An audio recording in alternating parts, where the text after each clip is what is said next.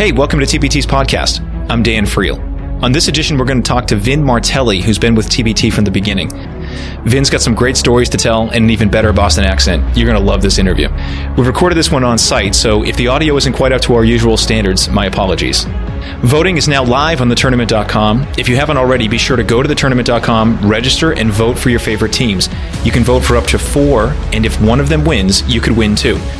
Remember also to subscribe to TBT's podcast on iTunes and leave us a rating and review. It'll help spread the word. Thanks. Hi, I'm Vin Martelli, and I'm an advisor and uh, one of the founders of TBT. Vin, how did you first find out about TBT? Well, subsequent to, to John having numerous conversations with Dan Friel and, and uh, inventing this whole thing, I was contacted by John through some mutual friends to talk about um, to help him, you know, think about putting a business plan together and thinking about how to commercialize this thing. And this is, I mean, this is something that you do. You're not just some guy that John called up. I mean, this Yeah. is your background, right? Yeah, my my. John's going to walk in and maybe he'll join us for the podcast. This is great. um, yeah, my business is I'm a I'm a consultant and investor, and I you know I help uh, I help companies um, perform better, and I help startup businesses with business planning and and things like that. Right. But what's your background in sports too? Because that goes way back too. Yeah, I, I, I, I, my background is in baseball. Although I played basketball and was captain of my high school team in basketball. Um, um, that's not saying much because it was a bunch of little Italian guys, and I played like strong forward at all of six feet tall.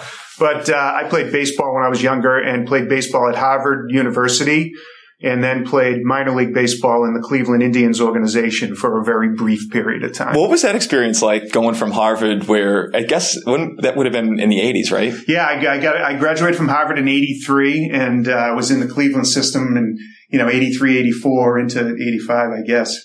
Uh, seems like a long time. What was the jump like caliber play from Ivy League baseball to well were saying it was it was it was interesting because um, you know we we had a really good baseball program and in those days we could compete you know we played i had two years where we were in the ncaa regional tournament we lost in like the regional finals we never did get to the world series but you know we had competitive teams and we had a great program and so one of the things was that everything was pretty first class. We had great facilities Of course. and, you know, we traveled in style and stuff like that, you know, for a college team. So going into the minors and, you know, riding on rickety buses and, uh, you know, 12 hour bus rides and all of the stuff that you read about was, was pretty fun. But, but I also, my first contract, I was making, you know, $600 a month in, uh, in the rookie league, you know? Were you really? Yeah. what did you do with all that money?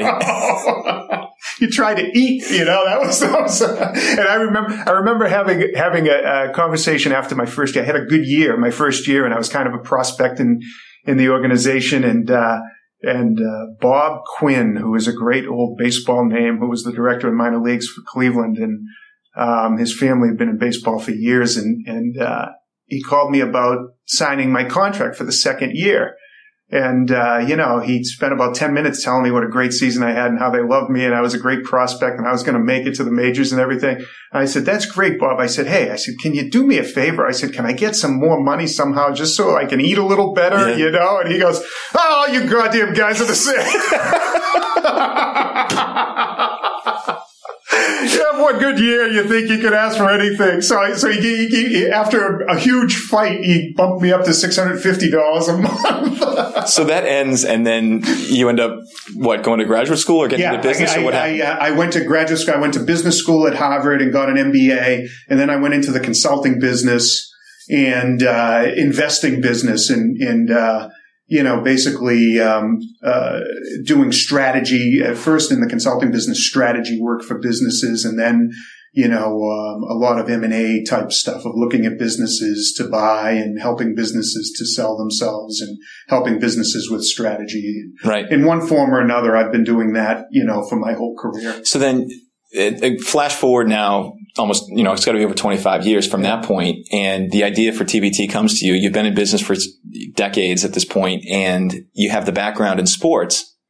Was there something that you identified with as an athlete yourself that didn't quite reach the pinnacle of what you were doing, uh, or maybe never have the chance to do that, and uh, that you identified with with TBT? You know, that's a great point. I, I, had never really thought of that, but you're probably right. You know, I think I I, uh, I I did. That was one part of it that that I recognized was that you know there are an awful lot of really talented people who don't make it to the NBA or to Major League Baseball.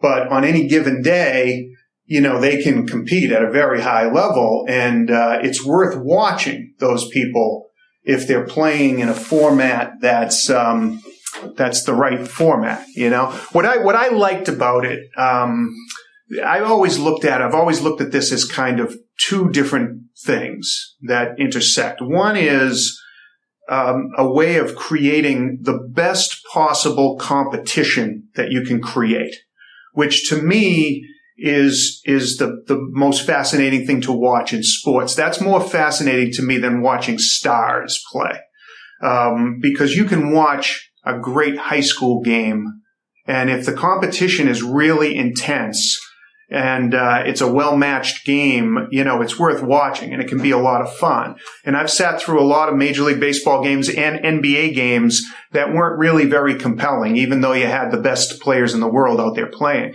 So the idea of, of, of creating great competition through really high stakes and having everything on the line, you know, the single elimination format, I think is great.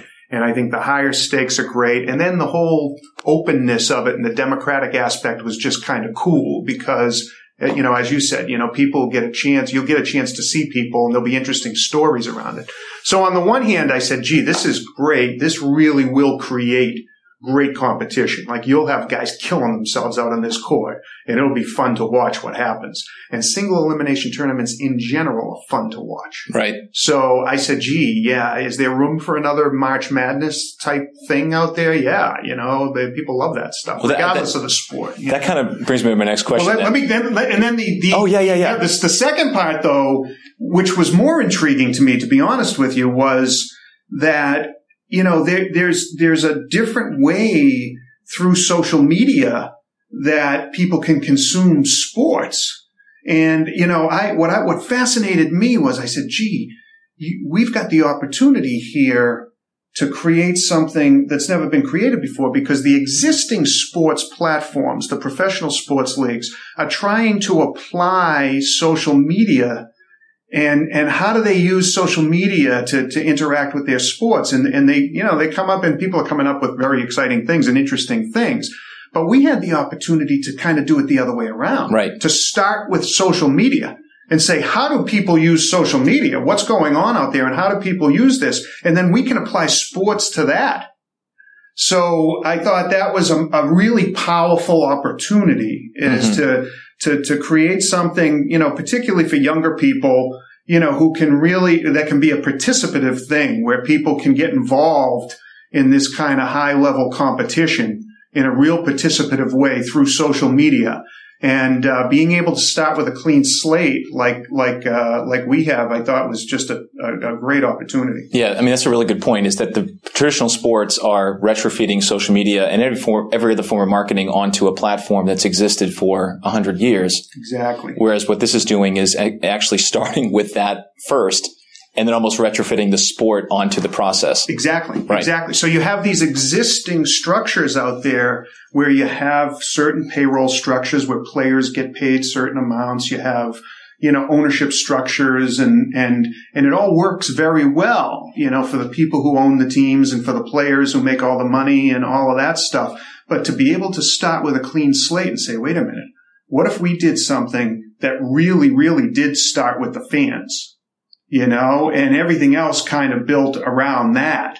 Uh, that would be distinguishable. That'd be really different. And right. that's something that the pro sports leagues just can't do because they have these structures that they work in. And they're great structures, you know, and we, we all, I, we love pro sports. We love the thing, but, you know, we had an opportunity to do something that really was different, you know, um, so that, that's, that's what's so exciting about this thing to me. People can probably hear it from the way you're speaking, Vin, but obviously you're a passionate sports fan from Boston, you know, and I can hear that in the accent and I know it's coming out I of me. lost this accent. No, accent you haven't. hasn't gone away after two, all these two degrees from Harvard and a minor league baseball career, and it's still there.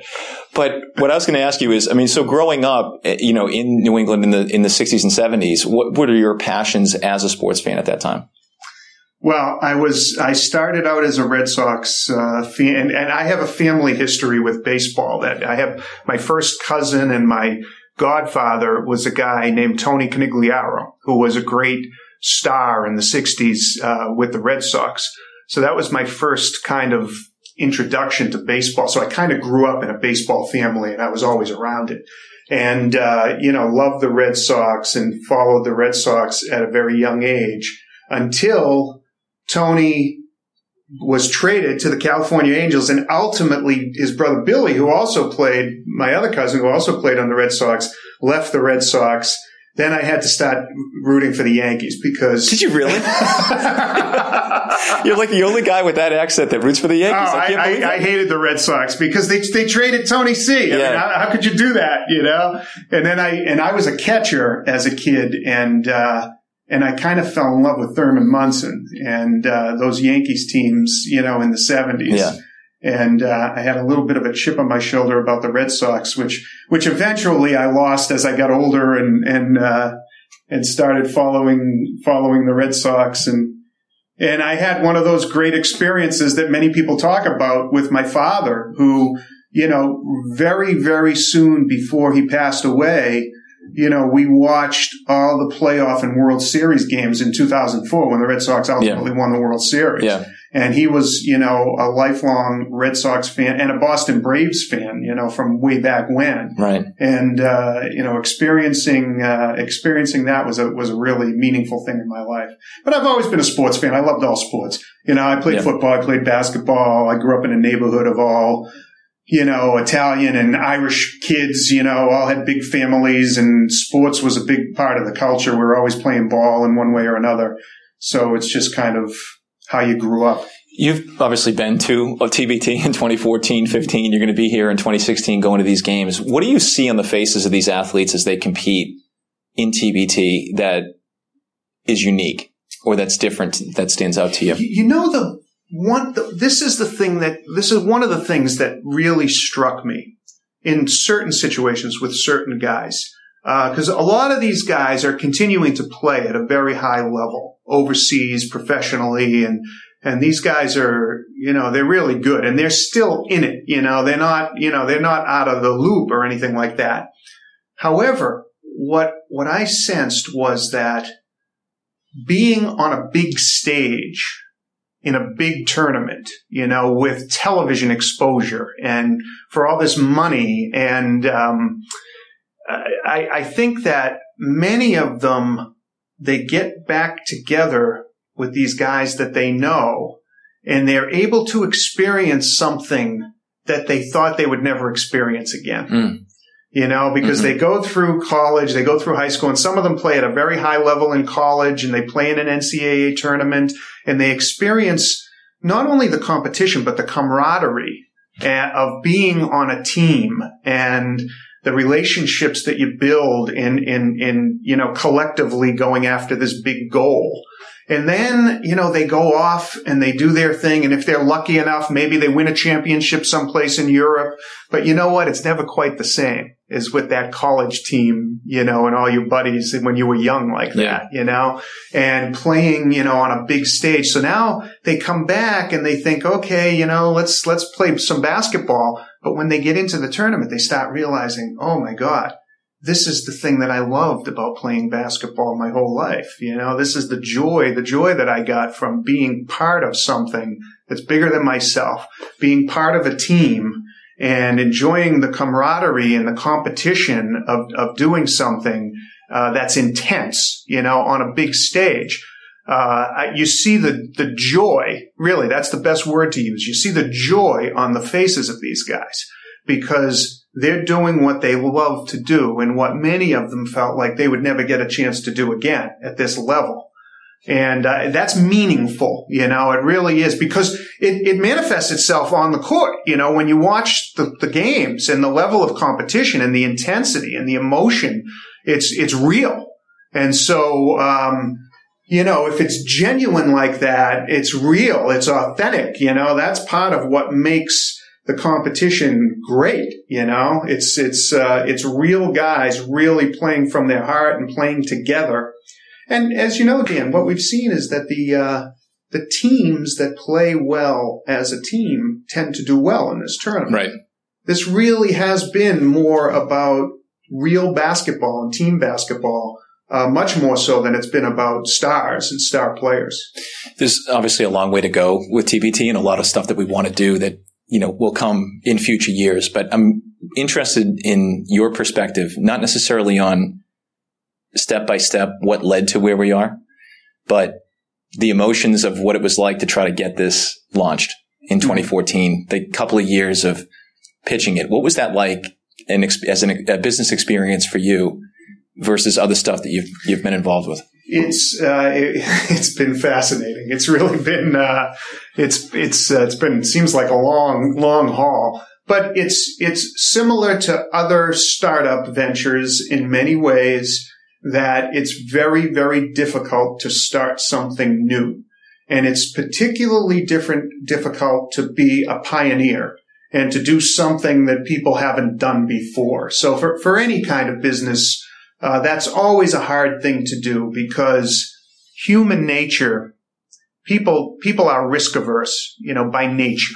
Just everyone is. So it, it's always difficult for people to accept that, oh, this might be a different way that people do things.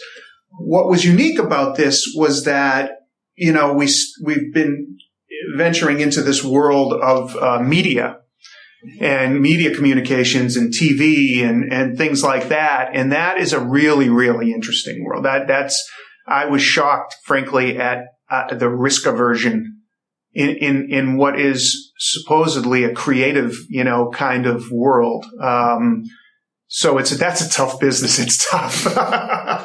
it's tough getting things produced and getting things on TV and stuff like that. But uh, you know, with, with John's leadership, John's been great because his his his focus has always been on, hey, if we create a great event, we create something that happens every year, people are going to come back to it. You know, sports is a great thing. There's room for another great sports event. And if we do it right, you know, people are going to want to watch it, you know, and, and, uh, the media stuff will, will come. And, uh, you know, that seems to be the case. It seems to be happening. Do you, um, you, how closely do you follow along what goes on on the website during the application period? I, I don't follow it. I'm not in there every day. I have to admit. Um, but I, I do, I do check in and, um, yeah, and my, my, my drawback is that I'm not a huge fan of, any professional sport, frankly. what do you do now? But I, like, I watch, I like, I watch college basketball and I watch NBA playoffs and I, lo- I still love basketball but like I don't know a lot of the players as well as you do, and, and as well as you guys do. So I sometimes have to be informed about when you know somebody who's really important comes onto the well, website. we, were talking, we, were talking, before we started because Kristaps Porzingis is like the hottest thing in the NBA right now, and he sent, submitted a um, video in support of this right. team from New Mexico. And somebody had explained to you. yeah, I, I, I, recognized his name. I said, "Oh, I know this isn't that the guy who plays for the Knicks?" You know. And then somebody had to tell me, "No, you, you got to understand. This guy's like the hottest thing out there." And so, you know, my um, my sports, my consumption of sports viewing these days is uh, is focused more on golf and. Uh, Unfortunately, golf's another great. I think you know, because the game is slow and it takes a while to acquire a taste for it, it might get a bad rap. But golf is a great format because it's a tournament every weekend. Exactly. You know, and that's what I think exactly really works right. about golf. It's a different guy. You know, maybe you'll have a string of somebody that can win consecutive tournaments, but that's really rare that that even happens. That, that's that's so right. And and and the pressure of golf is really unique. And to see how people react to the pressure. So watching, you know, a Sunday afternoon, watching the last hour or so of a golf tournament if it's close, is a fascinating thing because it's such a precise game and how people deal with their emotions is really what determines who wins.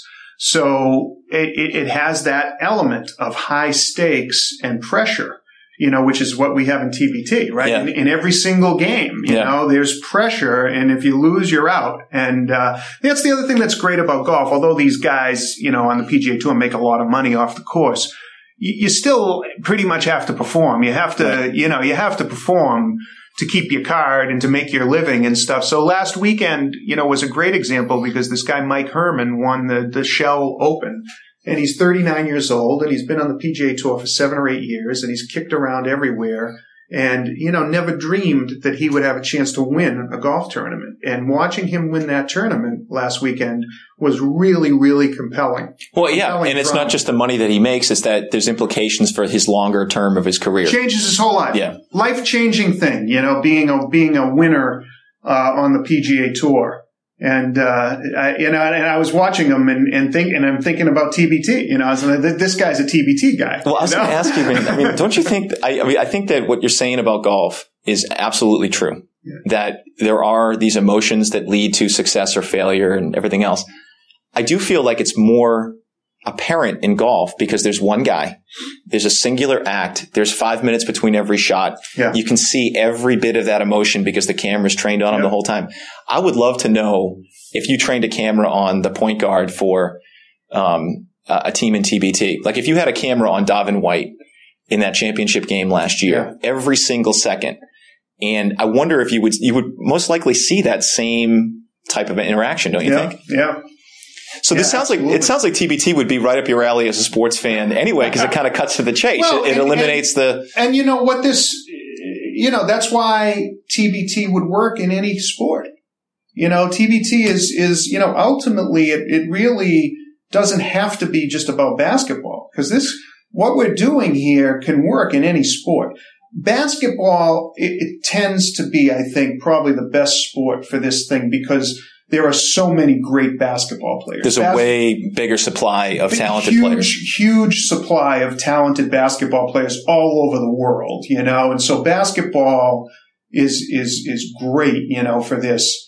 But um, you know, this this can work. This could work in any kind of sport because creating, you know, giving people an opportunity to play for really high stakes on a high st- on a big stage and to to experience something, you know, that they thought they might never get the chance to experience that is a compelling story, you know, in any in any type of sport. What are you looking forward to in TBT in 2016? What am I looking forward to?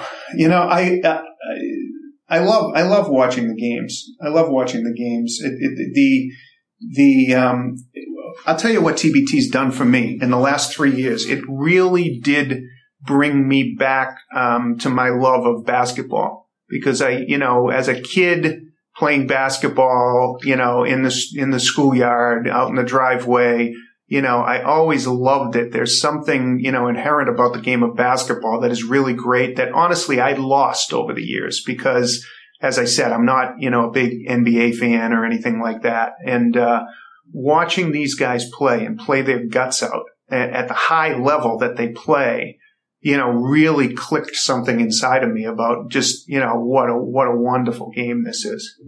But I have to, you know, putting on my business hat, I can't help myself here. Um, watching this thing grow just as an, as a venture, you know, and as an event and as an entity is just fascinating. And, uh, it's, it's a, I'm having so much fun, um, because it, it, it I think, and I, you know, I don't want to say too much here, but there are just so many things that we can be doing here and so many places that we can go. We can have, you know, we'll be doing TBT in other countries around the world. This will be an international competition. We'll be doing this in other sports. And, uh, I really think the sky's the limit on this thing. So it's, it's, it's just a lot of fun to be part of it. Thanks a lot, Vin. Thanks, Dan. All right.